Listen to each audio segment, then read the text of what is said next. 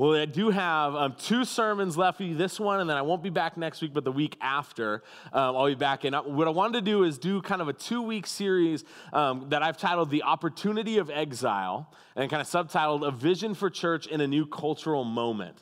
Right, we've kind of, um, the big series we've done, right? We did the Sermon on the Mount, we did the Seven Letters series, and those are all kind of a, a close up look at Scripture.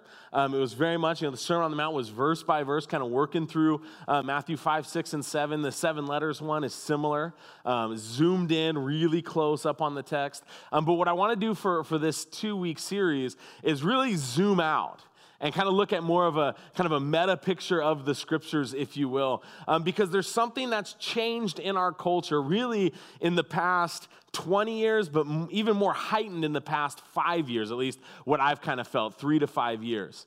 Uh, maybe a good way to illustrate this is uh, I grew up in a um, small town outside of Sacramento, about 30 miles east of Sacramento, called Loomis. Uh, it is Loomis, Little Loomis is it is a high school town, and so everything revolves around Del Oro High School. Uh, my dad went to that high school. Um, I had one of his girlfriends as a teacher when I went to that high school, one of his old girlfriends, old girlfriends.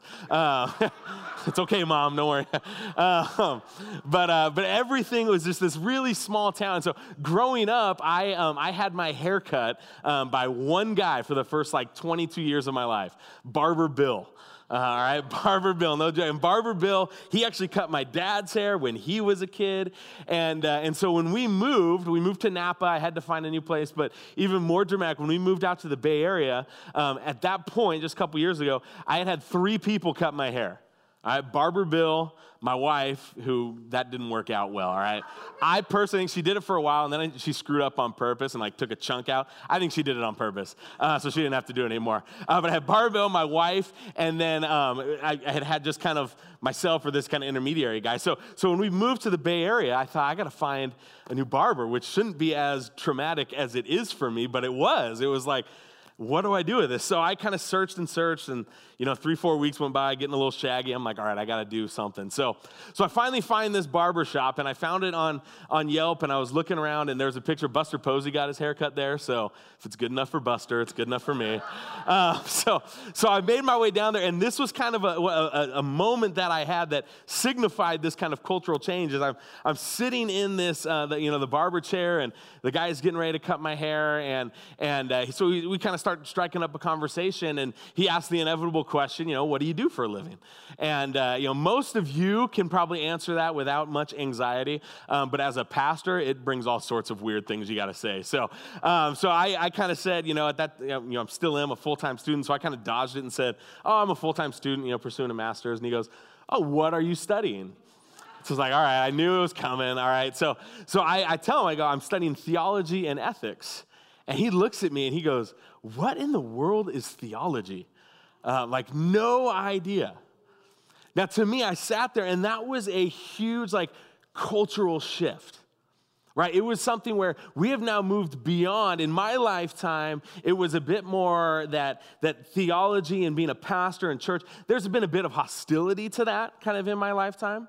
But what that signified to me is really we've moved beyond the hostility to a bit of indifference um, where they don't, he didn't have a context of what theology was. He wasn't hostile towards it. He just didn't know. Now I told him it's the study of God and all that, and then then we started talking about something else quickly. But uh, but it was it was this moment where I recognized that there's been a big shift.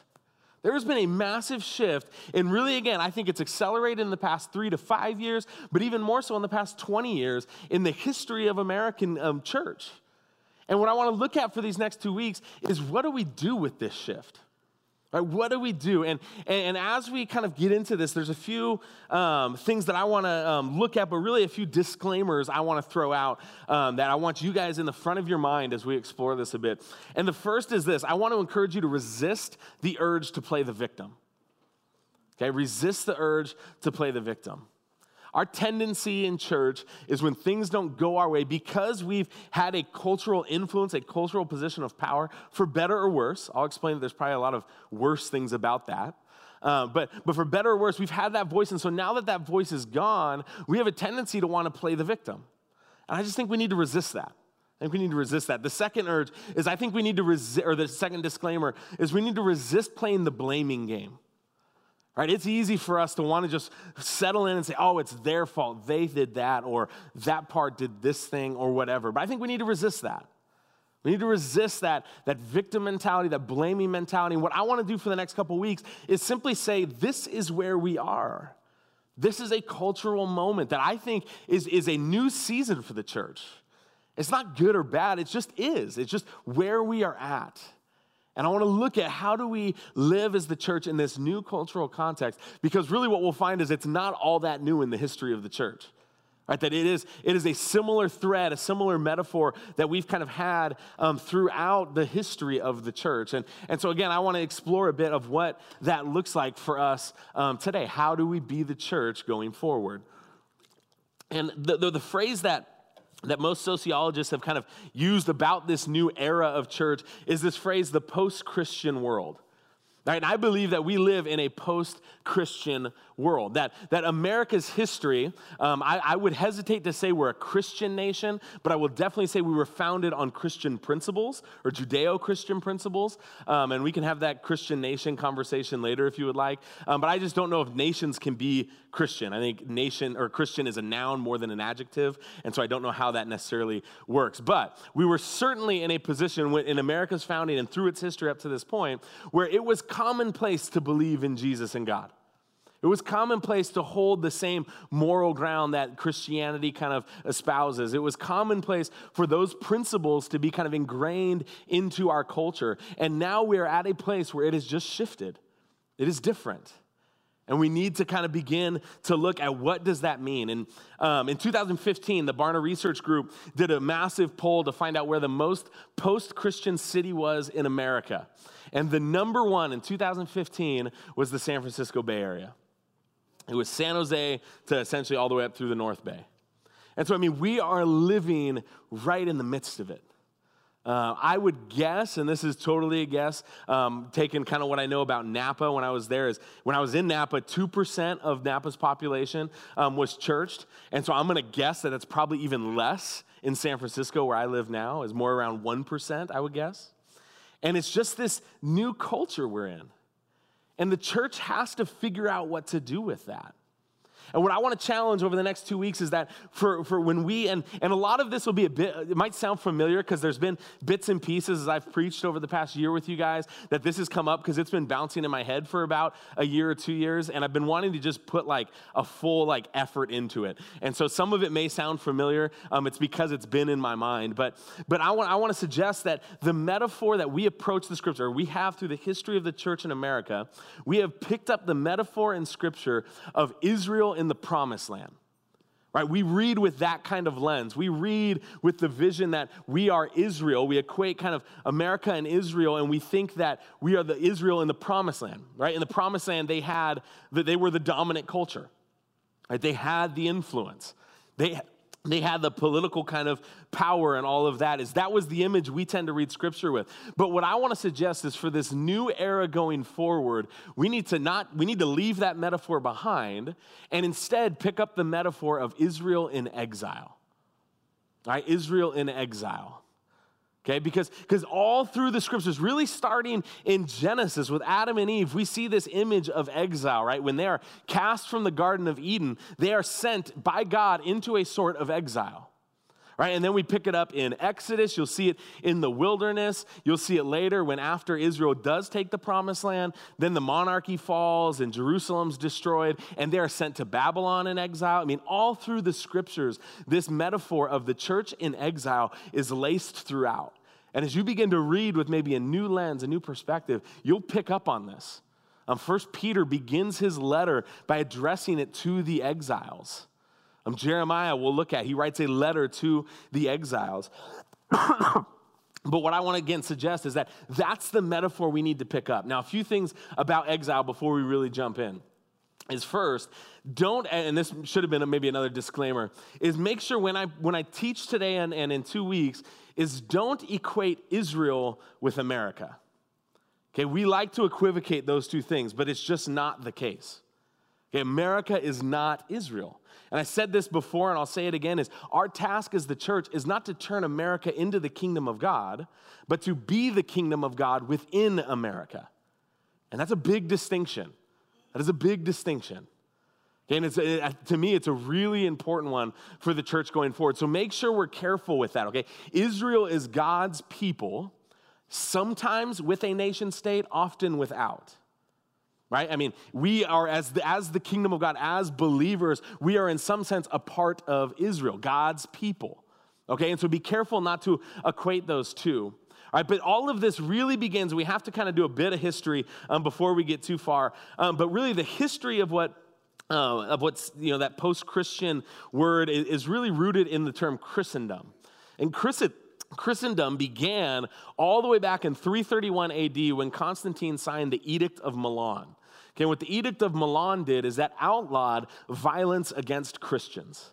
All right, now we, we kind of think of that as a good thing, um, but in reality, it was a political move by Constantine. It's 330 years after Jesus' death, the Christian movement was gaining steam. And so the, the church went from 120, right, in the upper room after, you know, around Jesus' death. We see that 120 to this really, they were an oppressed minority, but they had grown as that movement took off into more of a political majority.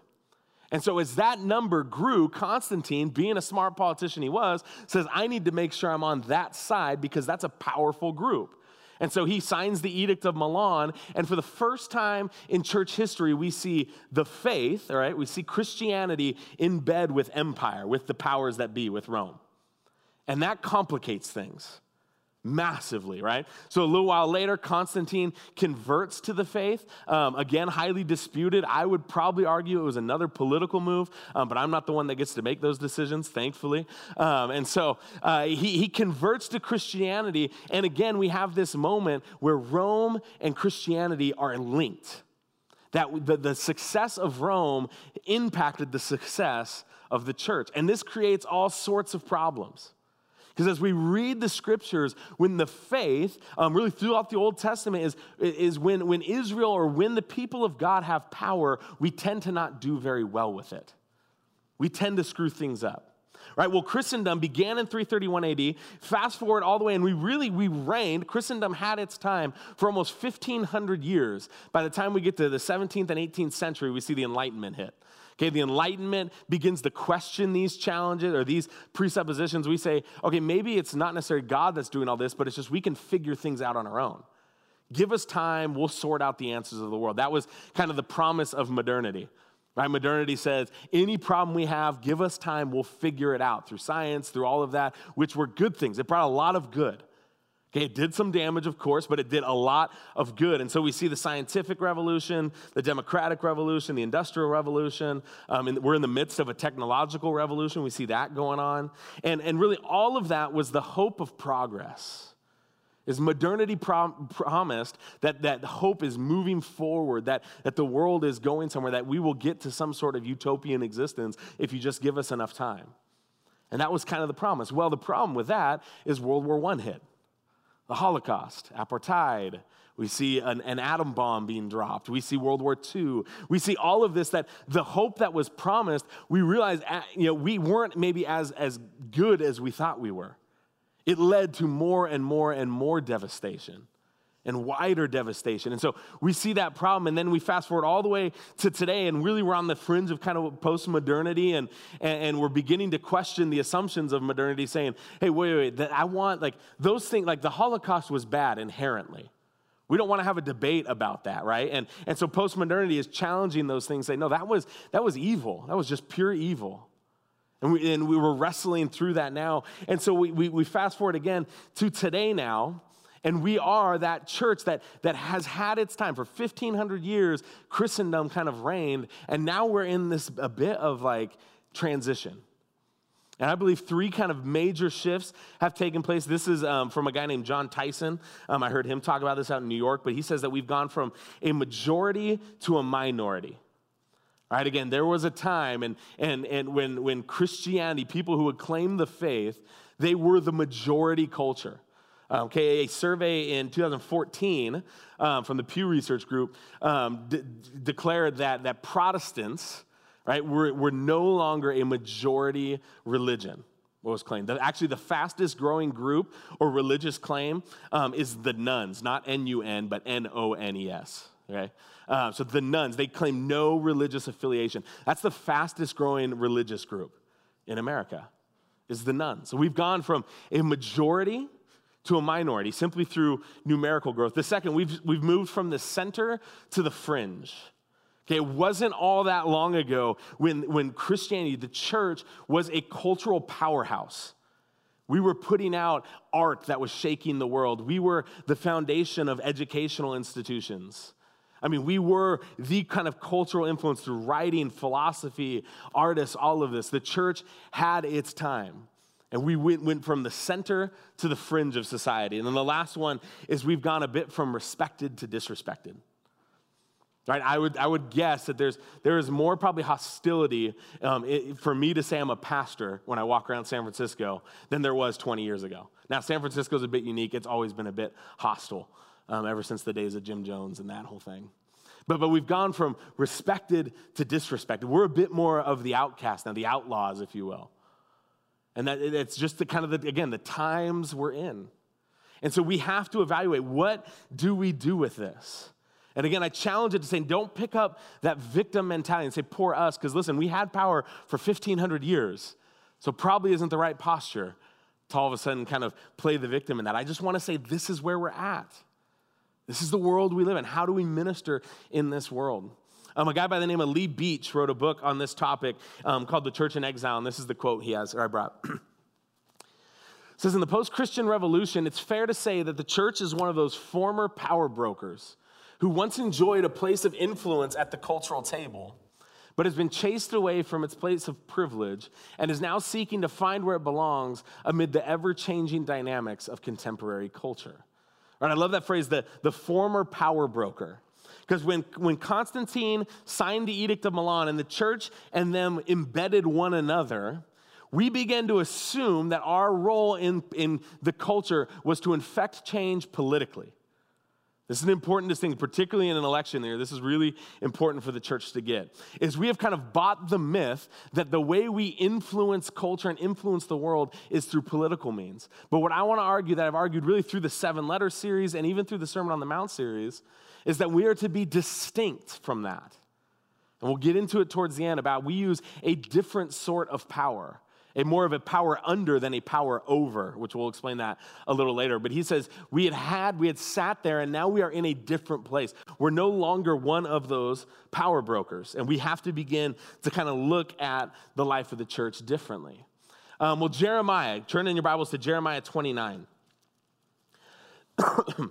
Jeremiah 29, of course, we have Jeremiah 29, 11, which is a, uh, you know, an infamous verse. We'll, we'll look at that in a sec. Um, but Jeremiah 29 is a chapter where Jeremiah is writing a letter to the church in exile. Okay, so the recipient of this is Daniel. All right, think of Daniel in Babylon. He would he was a recipient of this letter. I would you you could probably make a good argument that j- this letter we're about to read is what gave Daniel the framework to exist and keep his identity under kind of Babylonian rule when he was in exile. Um, okay, and, and, and so kind of envision this as we read. I think this is a, a letter that the church needs to kind of read to itself um, in this day and age. But we'll pick up in verse 4. Again, this is the letter from Jeremiah to the exiles. He's speaking on behalf of God. It says this Thus says the Lord of hosts, the God of Israel, to all the exiles whom I have sent into exile from Jerusalem to Babylon. Here's where the letter starts Build houses and live in them. Plant gardens and eat their produce. Take wives and have sons and daughters. Take wives for your sons and give your daughters in marriage, that they may bear sons and daughters. Multiply there, do not decrease, but seek the welfare of the city where I have sent you into exile, and pray to the Lord on its behalf, for in its welfare you will find your welfare. And he goes on, and I don't have the time to go through it all, but I encourage you to read further. But notice the language, right? Imagine yourself as Daniel. You have been, as a young boy, you have been ripped from your context, ripped from your country, very much a refugee, and he finds himself in Babylon where they are, are quite literally going through a process of social engineering. They are trying to strip Daniel of his identity as an Israelite, as a Jew. Right? They are working to strip that out, to impose the Babylonian kind of influence on him. And Jeremiah writes this letter. So Daniel is sitting there and he's thinking, How long will I be here? Will I be here forever? Am I going to be stuck here? Is this the rest of my story? and so he's processing all of this, thinking, How do I can maintain my identity? Psalm 137, we'll look at next week. The poet is writing from exile and he says, How do we sing the Lord's song in a foreign land? I love that because he's saying, How do we still be the kingdom of God in a land that is drastically different than the one I knew? And notice the language. Nowhere in this letter is there a hint of take back the culture. There isn't any sort of take up arms and battle back and take your country back. There's none of that.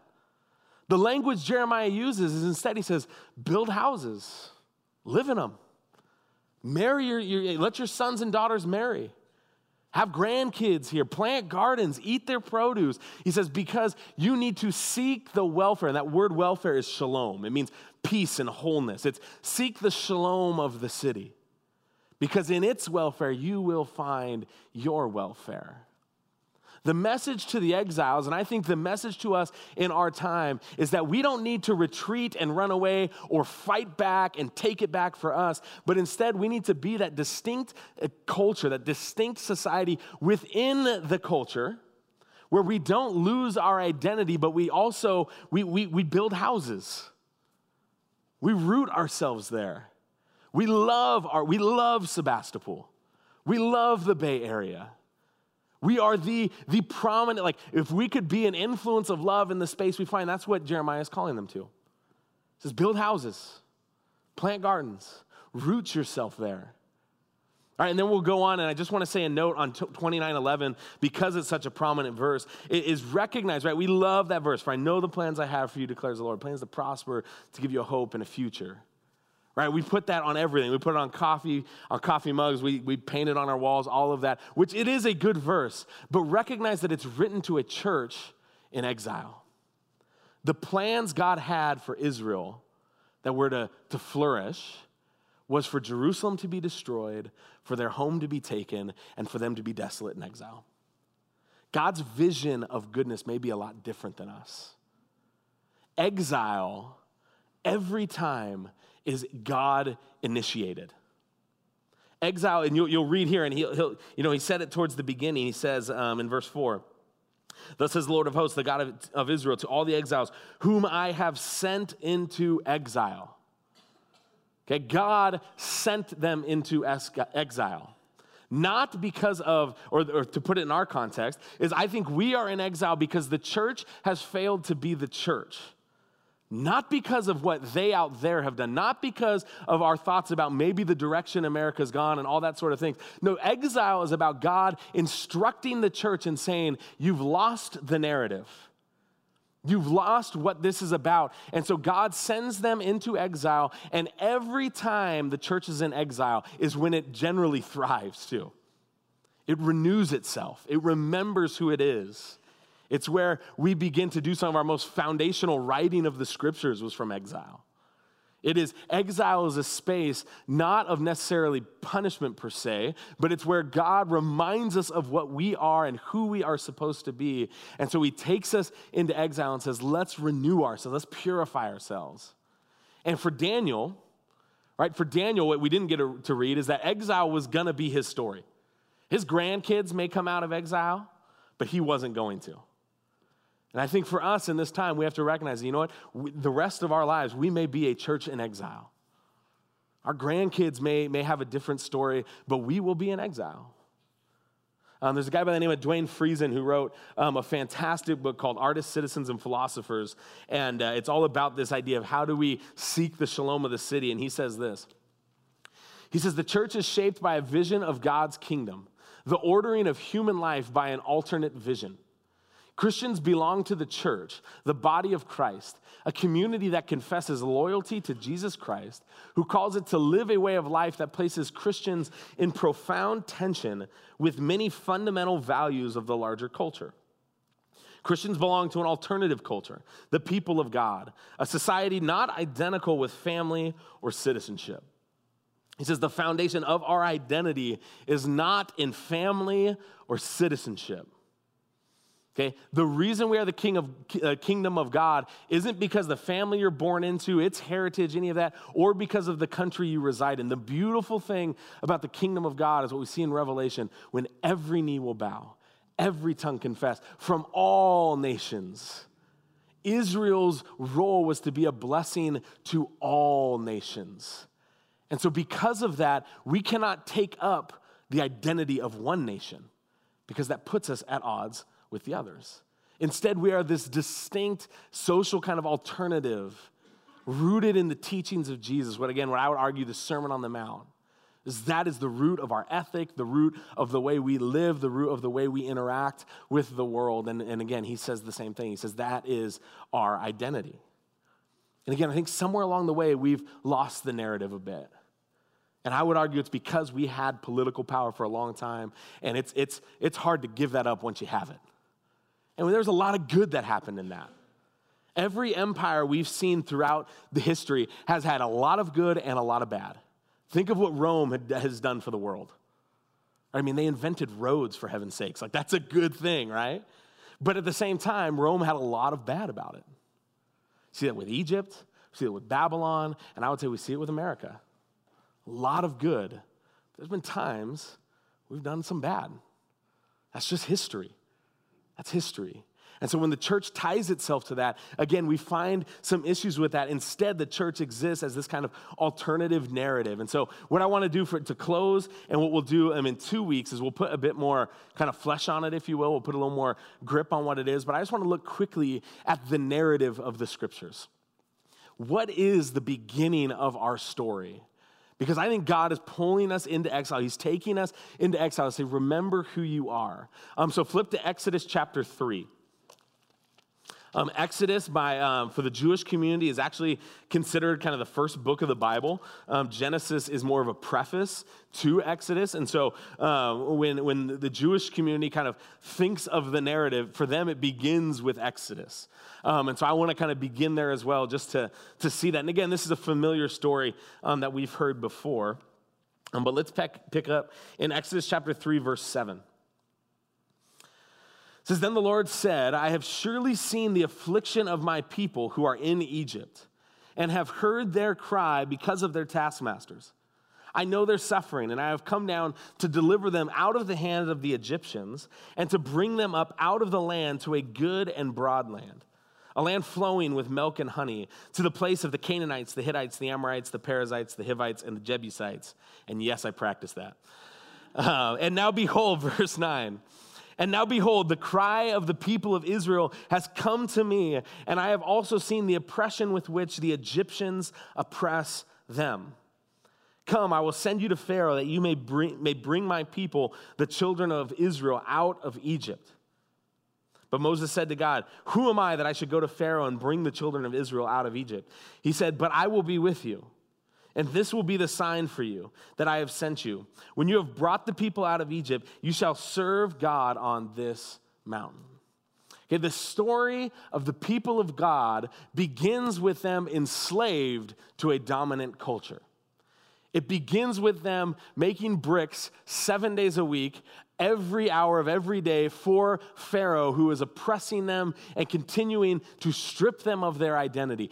That is where our story starts. Now, something fundamental happens here in, uh, in verse, um, let's see, verse 7. Then the Lord said, I have surely seen the affliction of my people. This is a new idea at this time in the history of religion where God hears the cry of his people. Every other religion was about you do something to hopefully get the attention of God. You, you act a certain way, you do a certain way, you then please that God. But this is a God who hears the cry of his people. He listens to the oppressed, he listens to those. And, and we get this backwards sometimes, right? God goes in, saves them. And what we'll look at in a second is in Exodus 19, he then gives them the commands. Israel had done nothing, nothing on their own. They were an oppressed people that were simply looking to the heavens saying, Why us? Why us? And God says, That's not okay. I hear, and He responds. Now, we know the story, right? Moses is going to go before Pharaoh. The plagues happen. We cross the Red Sea in a pretty dramatic way. We get out into the wilderness, right? Notice that God doesn't have Israel overthrow Egypt. God chooses not for them to take power over the world power at the time, but instead draws them out of that dominant culture to create and form a people. He brings them out, crosses the Red Sea, they wander around in the desert. And what's interesting, right, is even then is Israel longs to go back. They get in the wilderness and they go, man, wasn't it great when we were in Egypt? Right, where they were enslaved? I think it's because they wanted what Egypt had, personally. Because we see that through the history of Israel. We see that when, when, when, when Jesus declares that he's going to be killed, Peter's like, no, no, no, no, no. Because his vision was for a political powerhouse. He thought Jesus was going to come, overthrow Rome, and Israel would have the power. But over and over, God says, no, you are to be distinct and alternative, a blessing to all the nations. So he pulls them out and he gives us. And one of the questions we have to ask is how did Pharaoh become Pharaoh? Because that's a big issue, right? And that really goes to the development of sin. And so we begin in Genesis 3. Adam and Eve have the first sin, an individual action that causes all sorts of repercussions. Right? They sin, and that then escalates, right? By chapter four, we made it all of four chapters before humans started murdering one another. Awesome job, us. We nailed it, right?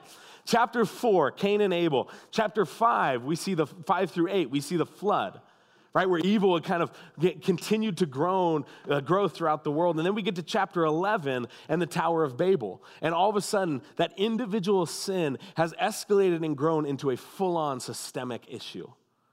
So I think there are two elements to sin there is an individual action that we do, but there's also a systemic issue that this sin is always growing towards this.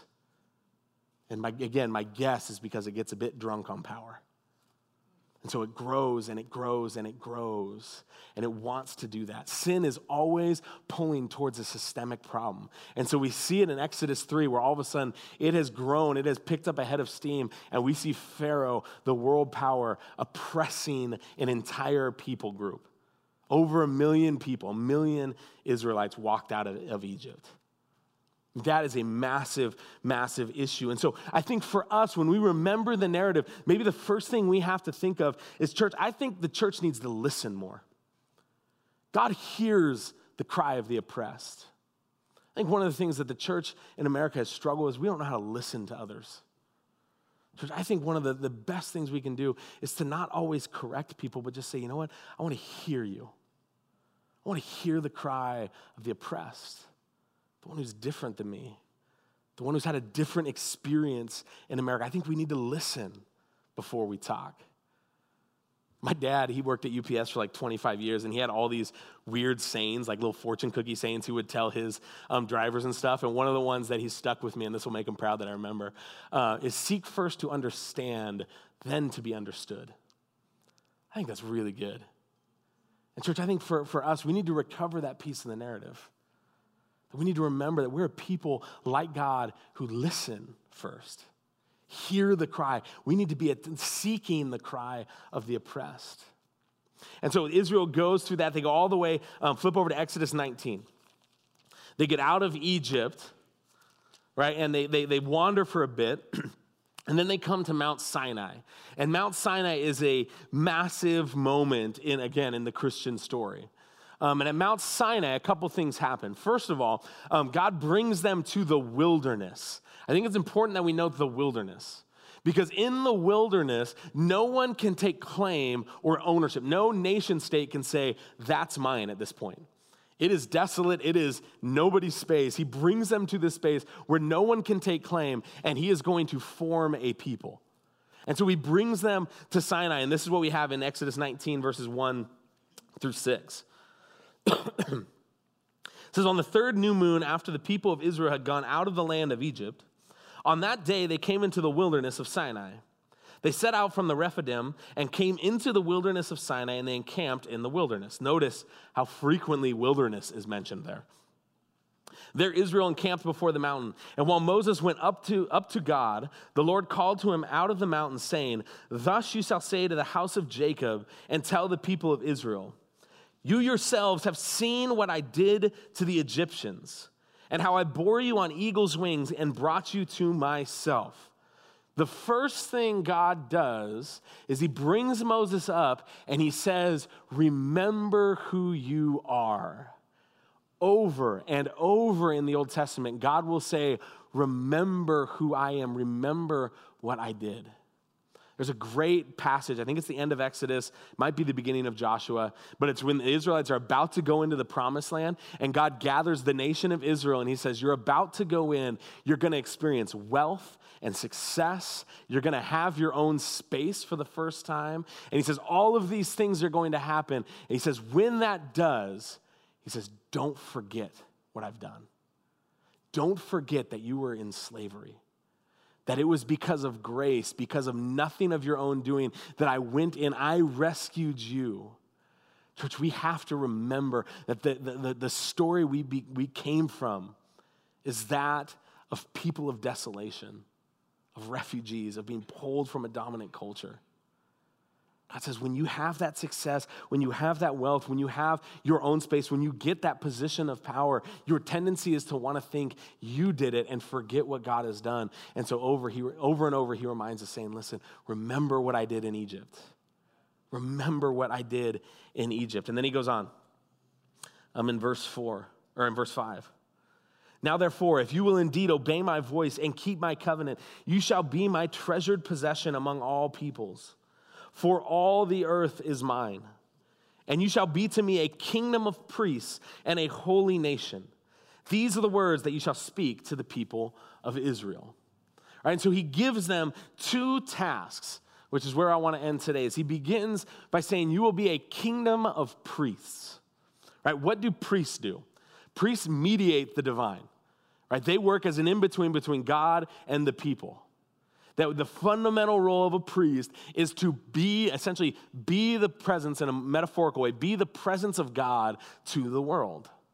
Church i think one of our, our root roles the thing that we kind of put our stake in the ground in is that we are a kingdom of priests. That means we embody the essence of god to the world around us.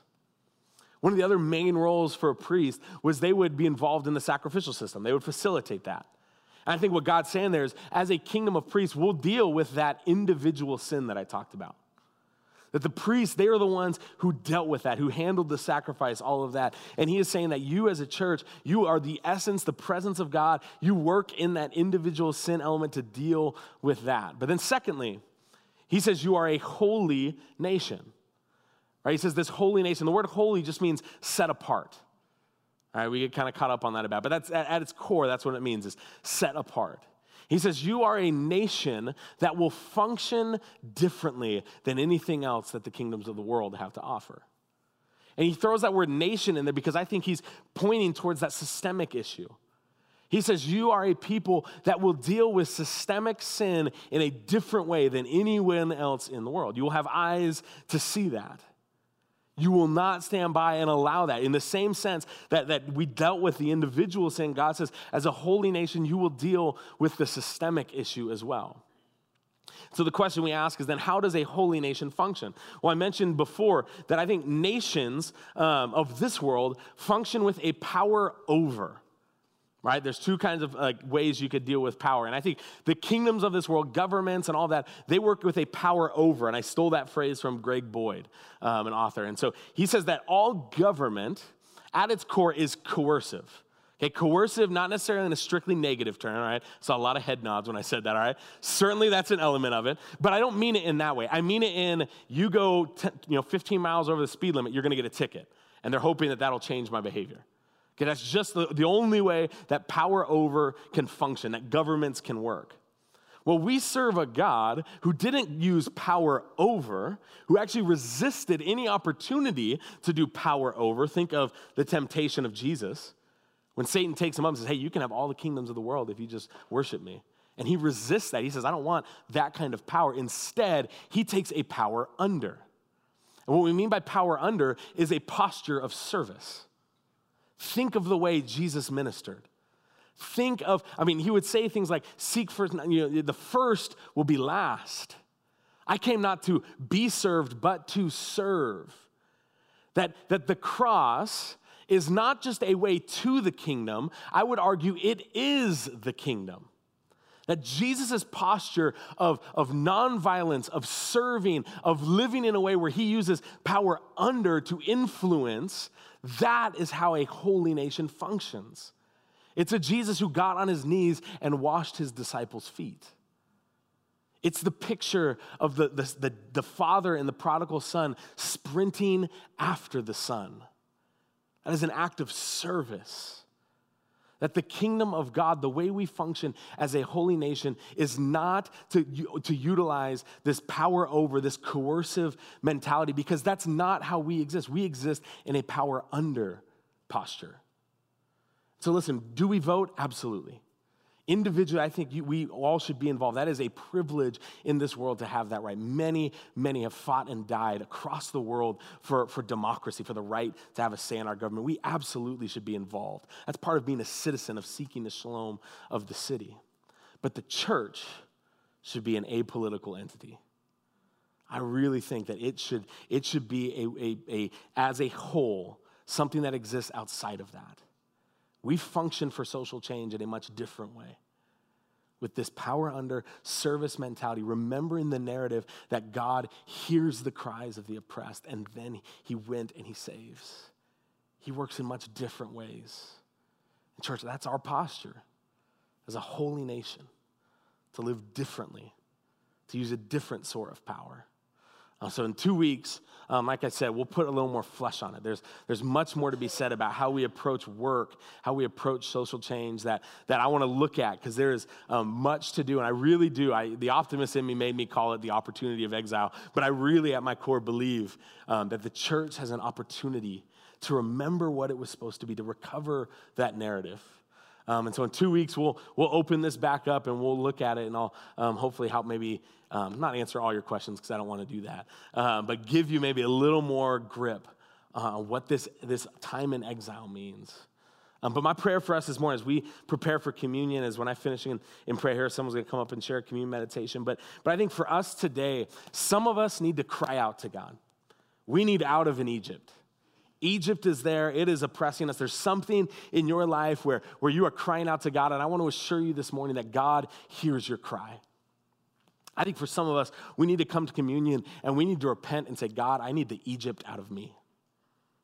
We have rested on maybe ways where we've lost, we've mixed it with ways of the world, and we've gotten caught in trying to grasp at political power or this power over mentality. And I think some of us, we need to spend some time in prayer just saying, God, I need Egypt out of me. There's a lot of Egypt in us. So we repent and we come to communion in that. Um, so, like I said, I'm going to pray. Um, I think one, one of these men here are coming up to share some communion thoughts as well. Um, but let me pray for us as we as we do prepare for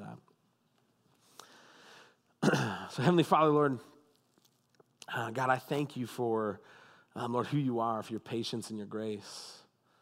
God, I thank you for hearing our cry when we call out, God, for forgiving us of sin, of mistakes we made. God, I thank you for your patience and your grace with us. Lord, as we struggle to figure out what it means to be the kingdom of God in a new age, Lord, may, may you continue that grace over us. Um, Lord, because we'll make mistakes, we'll do the wrong thing, we'll think the wrong way, Lord, and, and just forgive us of that. Help us direct, to direct us in the right way. Um, so, Lord, we just we thank you for the space of, of communion, the space of church to sing and to worship and be together. Um, Lord, may you shape us more and more into who you want us to be as a community, Lord, as a kingdom of God. Lord, we thank you and we love you. In Jesus' name, amen.